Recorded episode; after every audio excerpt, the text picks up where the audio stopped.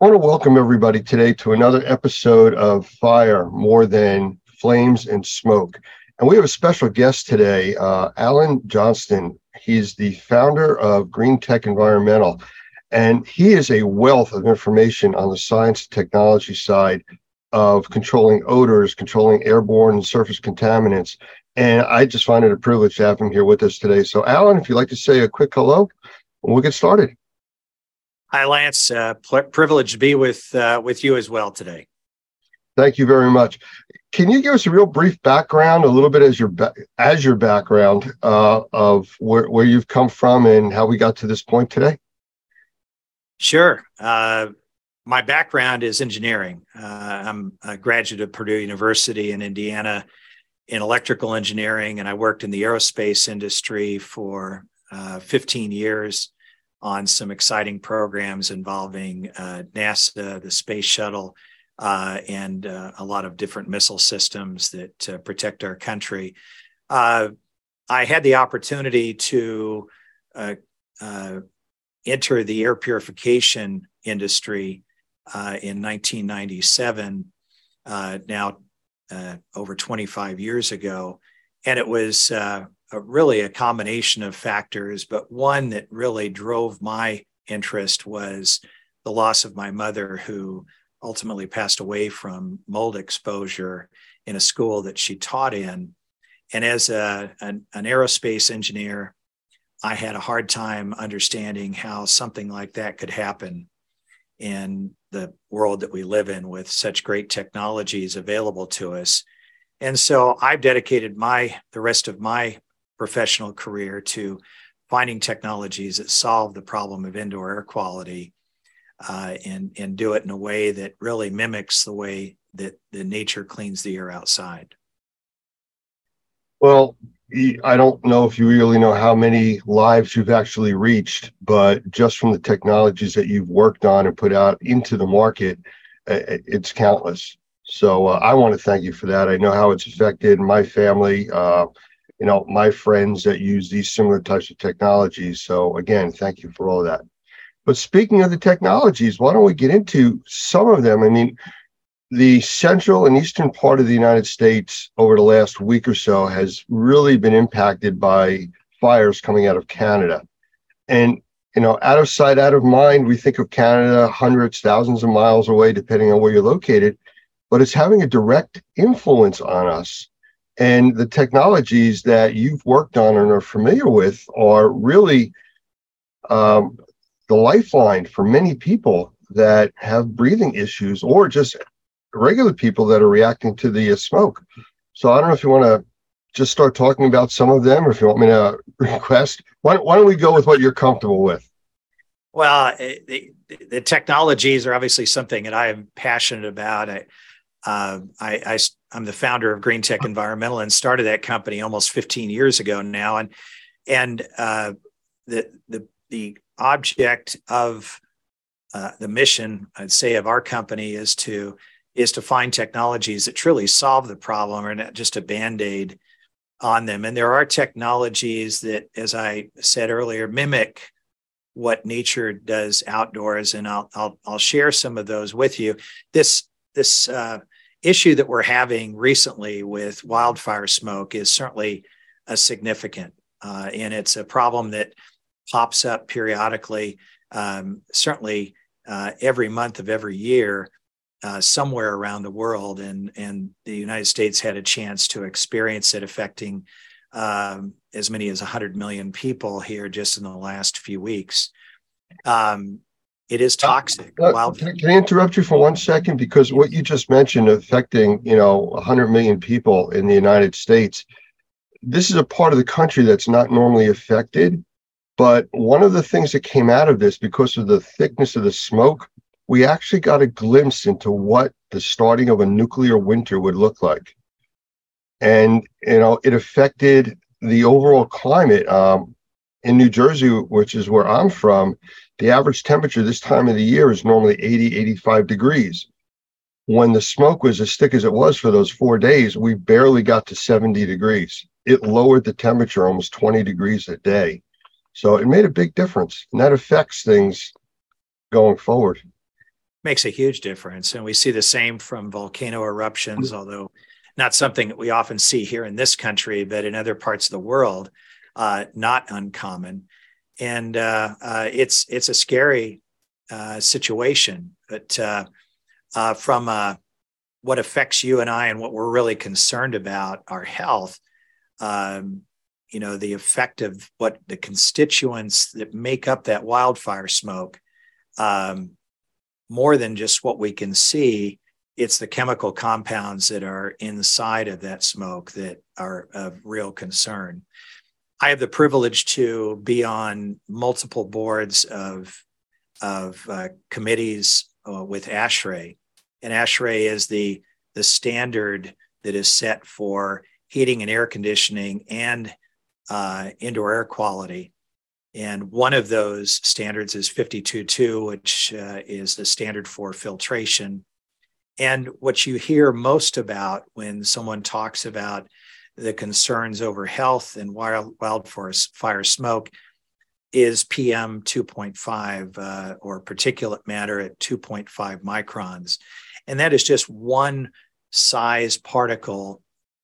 Obviously, wildfire smoke contains particles of virtually every size, up to particles that we can see very clearly. But scientists have really focused in on that one size because it's one that they measure and have identified as one that can get into our lungs and get absorbed into our bloodstream and have a dramatic health effect. And so filtration becomes an important part of a solution to dealing with wildfire smoke indoors. I know that people are talking about setting up safe rooms within their homes, a place that they can go that will allow them to breathe and have a minimal effect from the wildfire smoke. And for those that have technologies that they put into these rooms, congratulations. It's something that we should all have to be able to have a safe haven. We never know when wildfires can hit. I'm sitting in Northeast Tennessee, not far from Gatlinburg, a beautiful, one of the most visited national parks, but was struck by a wildfire just a few years ago that took out thousands of acres and burned thousands of homes, something that was unheard of because we just don't have many wildfires in this area. And we got a glimpse of what that can mean. It can strike anywhere, and preparedness is important. So as we've worked as a community within ASHRAE, developing standards for filtration, high quality HEPA type pleated filters that are able to filter out these ultrafine particles is very important. Most people don't have filtration in their home other than maybe on their HVAC system. And a lot of people are going out and buying 50-cent filters from Walmart. And one of the things that I would like to say right up front is don't do that. Invest in a quality filter that is pleated. And there are a number of them out there that are MERV 7 rated filters. And that's generally what a typical HVAC system can handle. MERV ratings have to do with the effectiveness of the particle capturing ability. The higher the MERV rating, the tighter the weave, the less air flows through the filter. And one of the things that we can't do is typically on most systems put a HEPA type filter, which is MERV 13 and above. A true HEPA filter is MERV 16. HEPA type filters start around MERV 13. But those are very restrictive to airflow, or can be, and most of your systems can't handle it. But if you can go from just a dust bunny catcher, which is a typical cheap 50-cent filter that is made of fiberglass that you can see through, to a quality pleated filter that would be a MERV 7, you're going to be light years ahead for that. But a filter doesn't take out another problem with wildfire smoke, and that's chemical constituents. That's one of the things that we talked about, especially when COVID hit, that people were wearing masks, and the masks were fine for particulate, but it wasn't stopping something at the size of a virus. And the same thing with smoke. It'll stop the particulate, but nothing to do with the gases. That's correct, Lance. The gases are of significant concern to health. Inside that wildfire smoke, there are toxic gases, chemical compounds that are harmful to our health. And for the most part, we're able to deal with lots of issues, lots of chemicals that we get faced with. Our bodies are wonderful at being able to deal with those. But as we get exposed to more and more chemicals, which we are, chemicals that come through our skin from laundry detergent, chemicals come from the cleaners that we use in the indoor environment to clean, to sanitize, which is great, but those chemicals get in the air and we breathe them in. And it's not a surprise that today the CDC and EPA are saying that over 15% of our population have chemical sensitivities. In other words, they've been exposed to so many chemicals that their body is no longer able to deal with it. And now they become what is often referred to as hypersensitive to chemicals and have an adverse reaction to them. And now they have to be extremely cautious because their body can no longer take that exposure. And so it puts them into a downward spiral. So those people are using hypoallergenic laundry detergent, for instance. They're using things that are for people who have chemical sensitivities. If you want to avoid becoming chemically sensitive, you want to remove as many chemicals as you can from your environment so that your body doesn't become overwhelmed. And certainly wildfire smoke, with all the chemical constituents in it, create a problem that do put people at risk in that way. One of the episodes that we're doing, we're talking with a professional forest fire fighter, and he talks about the different types of forest fire smoke. A lot of people say, well, it's like a campfire. We do that all the time, and we have a fire pit. Well, that's when just the trees basically and the brush are burning. When it burns through an area with warehouses and homes, everything that is going airborne is toxic, beyond just the regular smoke from the firewood. So, it's a completely unknown situation as to what you're breathing. You can't just say, oh, it's a typical campfire, which I'm used to all the time. And just like with contaminated water from a flood, everything is in that water. It's no longer drinkable. Well, this isn't really good to breathe, though you can't stop doing that.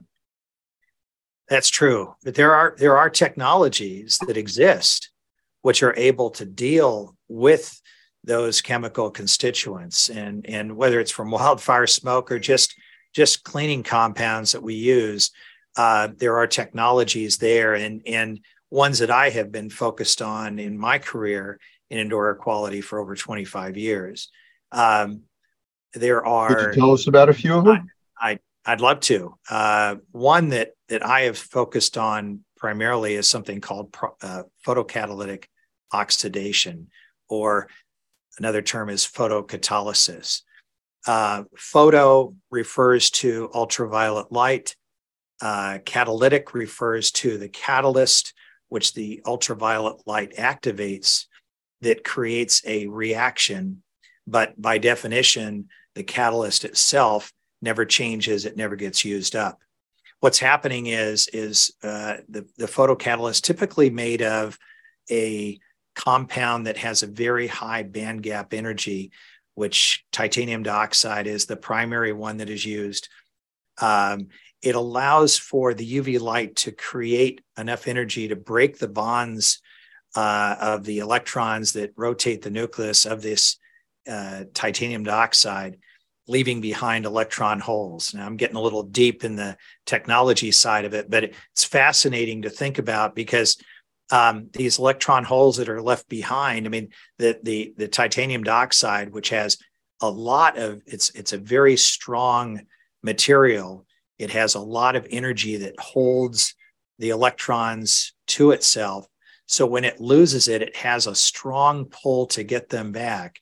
Well, as molecules come into contact with the surface of this photocatalyst, those electrons do get pulled away, and now it breaks down something called molecular dissociation, breaks down these chemicals, and the chemical that existed prior to reaching the surface of the photocatalyst is no longer. It's broken down into its subcomponents, and it literally no longer exists. And that's the beauty of a photocatalytic system, is we can take things which are harmful in the atmosphere, put them through this system, and actually eliminate them. People do things like spray chemicals in the air to make the air smell better because they don't like the smell of the wildfire smoke or other odors that may occur in the home. But that's just adding more chemicals on top of the chemicals that are already there. Photocatalysis is able to break those down.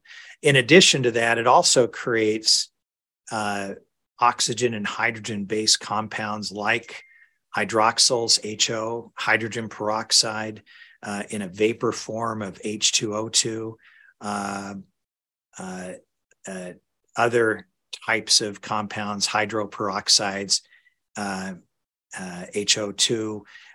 They're all made of hydrogen and oxygen, but those compounds, also referred to as oxidizers, as they travel out, they oxidize molecules as well. So it's not just working inside this photocatalytic system that is used and put into HVAC systems as well as standalone products, but it also creates things that travel out and clean the air actively throughout the ventilated space. Everywhere the air is, it's cleaning the air. So we can create that safer environment by using that kind of technology.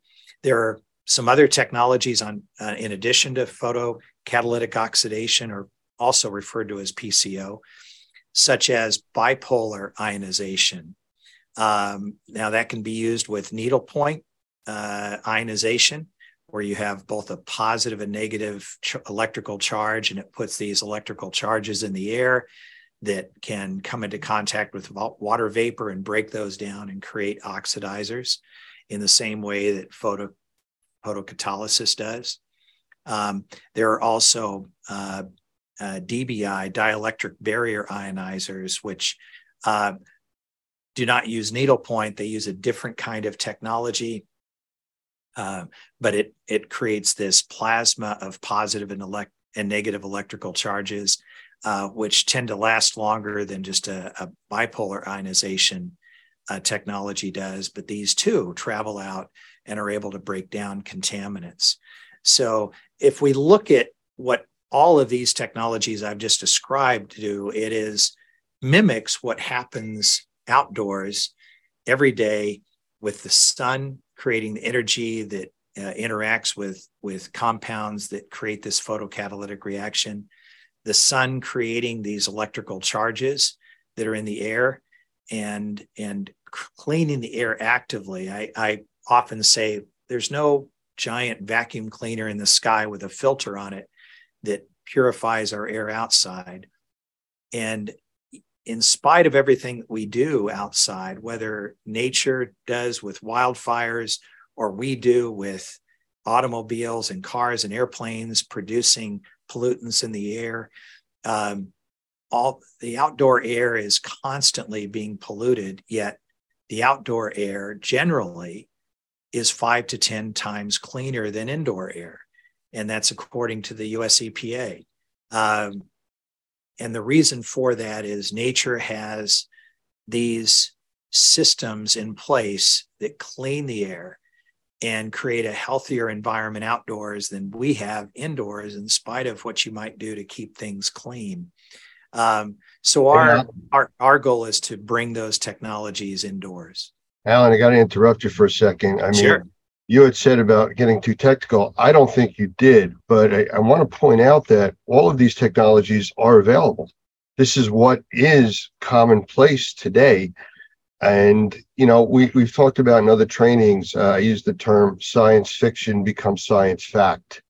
Right. It may sound like science fiction, but this is all what's working nowadays. And it's affordable. It's something that everybody can get their hands on. You don't have to go to NASA to request something like this. You know, it's there. You just have to know what you're looking for and asking for. We get a lot of people that say, oh, yeah, I have an air purifier. Well, what do you have? And they tell you, and it's an inexpensive filter. Mm-hmm. And, you know, we know with filters, if filters only filter what makes it to the filter. Correct. The proactive technologies you're talking about go out and find the problems and take care of it wherever it's at. So that's a big difference. And I applaud people for wanting to do something, but they really need to get the information to know what they're getting. Just like the people that wore masks when COVID hit. I mean, how many people did you see wearing masks made out of paper towels? I'm wearing a mask. Well, yes, you are. However, you know, whether it works or not. So where do you see this industry going with, like, the technologies that are there right now? They're not brand new. They've been enhanced. They've been combined together. But moving forward, especially with the changes in our environment, smoke conditions, temperature, relative humidity problems, where do you see we going, or us going with that? Well, the technologies are slowly being accepted. One of the reasons that I became heavily involved with ASHRAE and on a number of committees was there has been an overall resistance to electronic air purification, the technologies that I just described, and some of the testing that has been done on them, the way the tests have been set up, the results have not been positive. The problem with the test and their protocol was that they have done what is referred to as single pass testing. In other words, they'll put some kind of a challenge gas and put it through the photocatalytic reactor and measure what comes out the backside. And in this breaking down of the molecule, in some cases, the molecule that comes out the backside is worse than the molecule that came in. It's what is referred to as a cascading process. So you start with one molecule, it breaks to another, breaks to another. But if all you do is measure it after one pass, well, that's not really a good indication, because we don't put systems in our homes or businesses or factories that just go through once. We are constantly circulating the air through the room, through our devices. It's working continuously. And unfortunately, the people who can create these protocols for testing, try and control it to a level that we end up with these protocols that make just a single pass. I'm very thankful at our international meeting in Atlanta in February. There was a great session with a number of PhDs that worked tirelessly on this subject, showing the results of what we refer to in the industry as electronic air purification can do, and the benefits of it, and really putting holes in what has been the standards, the protocols that have been used up until now. One of the other subjects I'll just throw in was that ASHRAE has a mandate to decarbonize, which means to save energy. And up until now, and still today, really people have thrown their arms up as to how to deal with this indoor air quality problem, other than just to ventilate, which means bringing fresh air from outside inside, because we know that the outside air is cleaner than the inside air. So the solution to indoor air pollution becomes dilution, which it is true. It does make the air quality better indoors to bring a lot of fresh air in, but you have to heat and cool that. So we're spending more money. We're using more energy in order to heat and cool, when we can get the same results through using this electronic air purification that really mimics what happens outdoors. So we're making headway, and I'm thankful for that. But the technology exists today. NASA has used photocatalytic oxidation technology in the space station since it was put up in the air. It's been critical for them in the growing of plants, but it also helps to purify the air throughout the space station and break down chemical compounds that are being used there. And so when people say, is it safe? Well, it's mimicking what happens outdoors, one. Secondly, NASA has been using it for decades successfully, and it has been key to the International Space Station, will be key to a Mars mission in the future. Some of the issues that you were talking about, you know, how some of the technology is not accepted, the testing data, things like that. Unfortunately, politics gets involved in this. During one of the episodes with the firefighter from California that we were talking with, he had been involved with a lot of litigation over using fire retardants on forest fires, where they're dropping these retardants from planes. Yes. And pushing out or putting out the fires almost immediately. The problem is a movement out there saying that it's polluting the watersheds doing that. Well, here's the problem, the way he described it, that if you can attack the fires quickly with this retardant, yes, it can affect the watershed. If you don't attack it quickly and let it burn, there is no longer a watershed. And you know, it's, I don't want to say the lesser of two evils, but the politics gets in the way of putting out the fire, basically. And that's unfortunate. The stuff that you're talking about, people not understanding the technologies and not being mainstream, is because of, like you said, the testing, the way it's done, the cascading effect. You know, everything goes through that process. Another component of indoor air quality is radon. Now, it's a radioactive gas. The difference is that it's not actually radon that causes the problem. Radon breaks down into three other components that are the radioactive material that actually cause damage to the human lungs. Nobody talks about that. They just say radon, and radon is not really what's even being detected. So the politics, the buzzwords, I guess that gets in the way. It does. People grab hold of a small point and run with it and discount technologies, processes, without really understanding them. We have here at Green Tech spent almost $2 million on testing over the last 3 years. Some of that was on COVID, the SARS-CoV-2 virus, which was important, obviously, during the pandemic. But testing on mold, bacteria, on VOCs, looking at monitoring formaldehyde and toluene and some of these other chemicals that are harmful to human health yet are found frequently in the indoor environment, you know, and been able to show through the use of our photocatalytic technology, the use of dielectric barrier ionizers, bipolar ionization, unipolar ionization, that we're able to reduce the chemical load in the environment over a matter of hours and days, that even when we inoculate the space with compounds that, when they get broken down, create things like formaldehyde, that we actually don't even see an increase in formaldehyde. As we monitor that, we see it go down continuously from one day to the next, and it stays down as long as the technology is running in the space. So it's, you know, we don't have the luxury of that in a laboratory environment, and that's the reason that the data is not able to show the true results, because typically tests are run for 30 minutes or an hour or 2 hours, but not longer than that.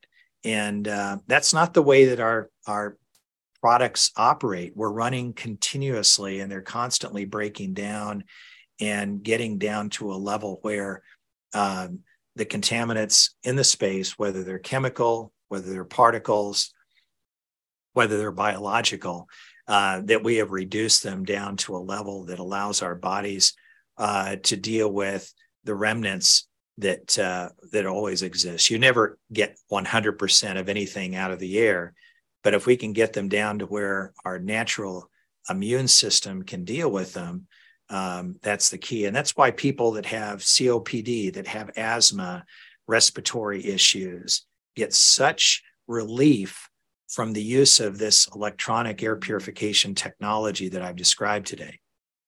How about odor control? Because that's another big component of the wildfires that are affecting people now. Again, they see it, so they're reacting to it, but they also usually smell it before they see it.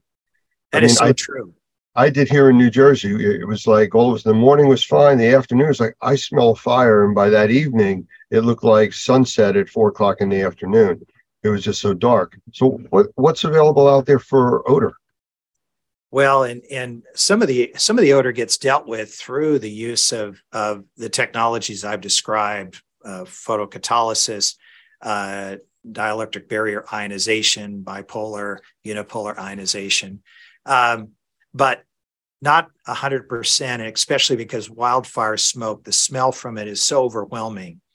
I am really excited about a technology that I learned about that was developed by a tiny company up in Kentucky.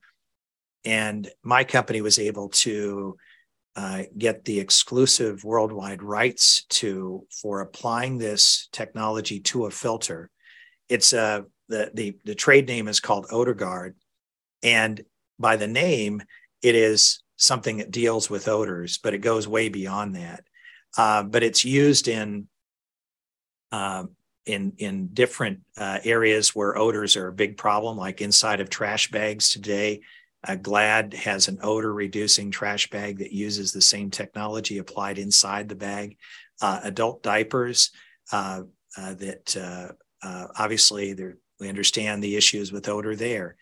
It is so fast working and so complete at being able to break down lots of different odors. And what's even, to me, even more exciting, because the odors are something that are offensive, but it's what's causing the odors, the chemicals behind it that concern me. Its ability to break down VOCs as well is important. It's a totally non-toxic chemical. It is very safe. It has no odor in itself. It's applied to a filter surface. And we have put it into a number of different products, including just regular HVAC filters. So I started talking today about the importance of having a quality filter for your return air of your HVAC. We do apply these to pleated filters, MERV 7 pleated filters, and so that not only can the filter trap those particles that are so important to be trapped, but they can also, the coating on the filter can break down the VOCs that are important to be broken down, as well as breaking down the odor. And so we've used OdorGuard in assisted living facilities where we all know what the smells can be in those kind of facilities. We've used them in dormitories where the smell, body odors can be a little bit strong. It is effective in so many different applications where odor is a problem. And what's exciting is it's not dealing just with the odors, but also chemicals.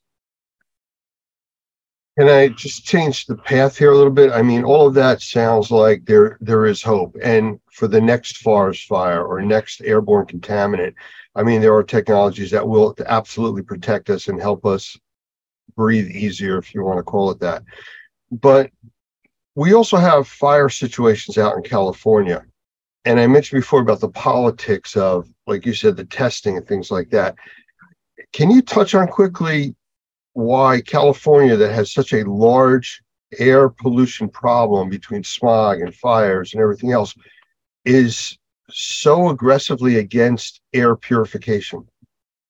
I, it's just, I don't understand that. And I think our listeners would want to understand that a little bit too. Well, I have a lot of experience with California and air purification. In 2007, I was the representative of all manufacturing of electronic air purifiers in front of the California Air Resource Board, also referred to as CARB.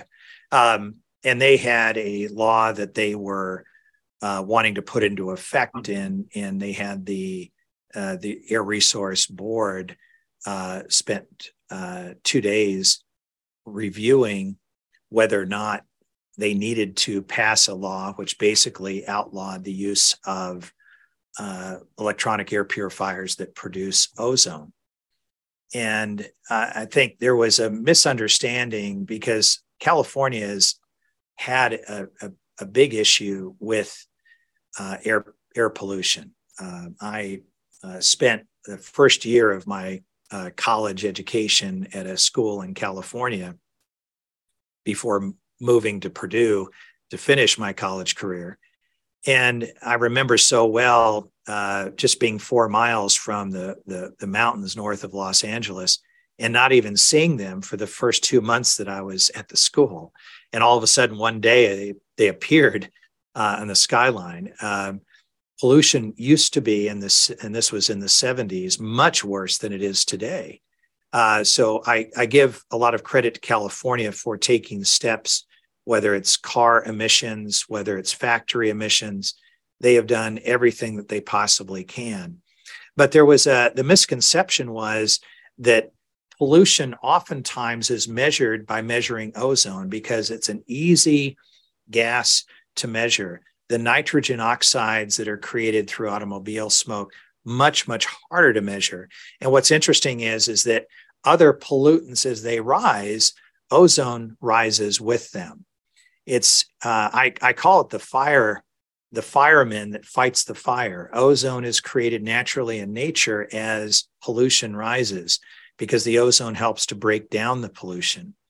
So it's by wanting to get rid of ozone, it's kind of like saying we want to get rid of firefighters because every time we see a fire, there's a fireman there. So obviously, if we got rid of the fireman, we wouldn't see any more fires. But the comment that was made to me by a number of the Air Resource Board members, these are also government officials in the different areas of California from San Diego to north of Sacramento. And I sat down with every single one of them in their offices to talk about this. One of them mentioned to me, I said, I don't understand why we would want to generate ozone when we've been working so hard to get ozone out of our state. And I had to correct him to say, you've been working to get pollution out of your state. Ozone is not the pollution. Elevated levels of ozone aren't good, but the elevated levels of ozone are there because of the pollution that you have. They ultimately decided to pass the law against air purifiers that generate ozone. And therefore, that is one low-level ozone. We're talking about levels that the EPA said are safe and natural, that are found outdoors in very pristine parts of the world. Every day. There's no place around the world that doesn't have a low level of ozone except indoors, that they would not allow ozone to be generated in air purifiers. And you know, as much as I disagreed with that, you know, we just looked for ways that we can still help people through other technologies to be able to purify their air. And our photocatalytic technology, bipolar ionization, dielectric barrier ionization, they're all able to do that without generating ozone. But the one thing that was a challenge was odors, because one thing that is really great about low-level ozone, I'm not talking about high level, I'm talking about ozone that's so low you can't smell it, which and the levels that are safe and acceptable by the EPA and OSHA and WHO and any other health organization you can name. It's great at breaking down odors. And that's one of the things I loved about it, and not having access to it for people who live in California was disappointing. But that's one of the great things that we found with OdorGuard and the ability to break down odors. So we're able to create products that people in California can use with high quality filtration, with odor reduction through the use of our OdorGuard technology, and then incorporating these other technologies like photocatalysis and bipolar ionization. Well, I appreciate that, and thank you for answering that question. We're almost out of time here. Is there anything that you'd like to sum up with? I know we covered quite a bit and extremely informative. The technology side, I think, is something that people need to hear and understand so they don't just wear the paper towel mask and think they're protected. So true. I mean, one of the things that I say about technology is nature uses a lot of different mechanisms to keep things clean. Don't get locked into just one technology. Filtration's important, but it's not the be-all to end-all. Use a multi-technology strategy, and there's a lot of wonderful technologies out there. I'm proud of what we've been able to put into products, but there's some excellent products out there. But look at what they do, look at their test data, make sure it's real, filter inside of a box. Is it doing something? Yes, but is it enough? Absolutely not. You need to do more than that. So I appreciate the opportunity to speak to you today, Lance, and be on this this webinar, and hopefully this benefits some people that listen to it. Absolutely, Alan. And I want to thank you for the time you spent with us, the great information, and I look forward to doing more interviews with you in the future. Thanks so much.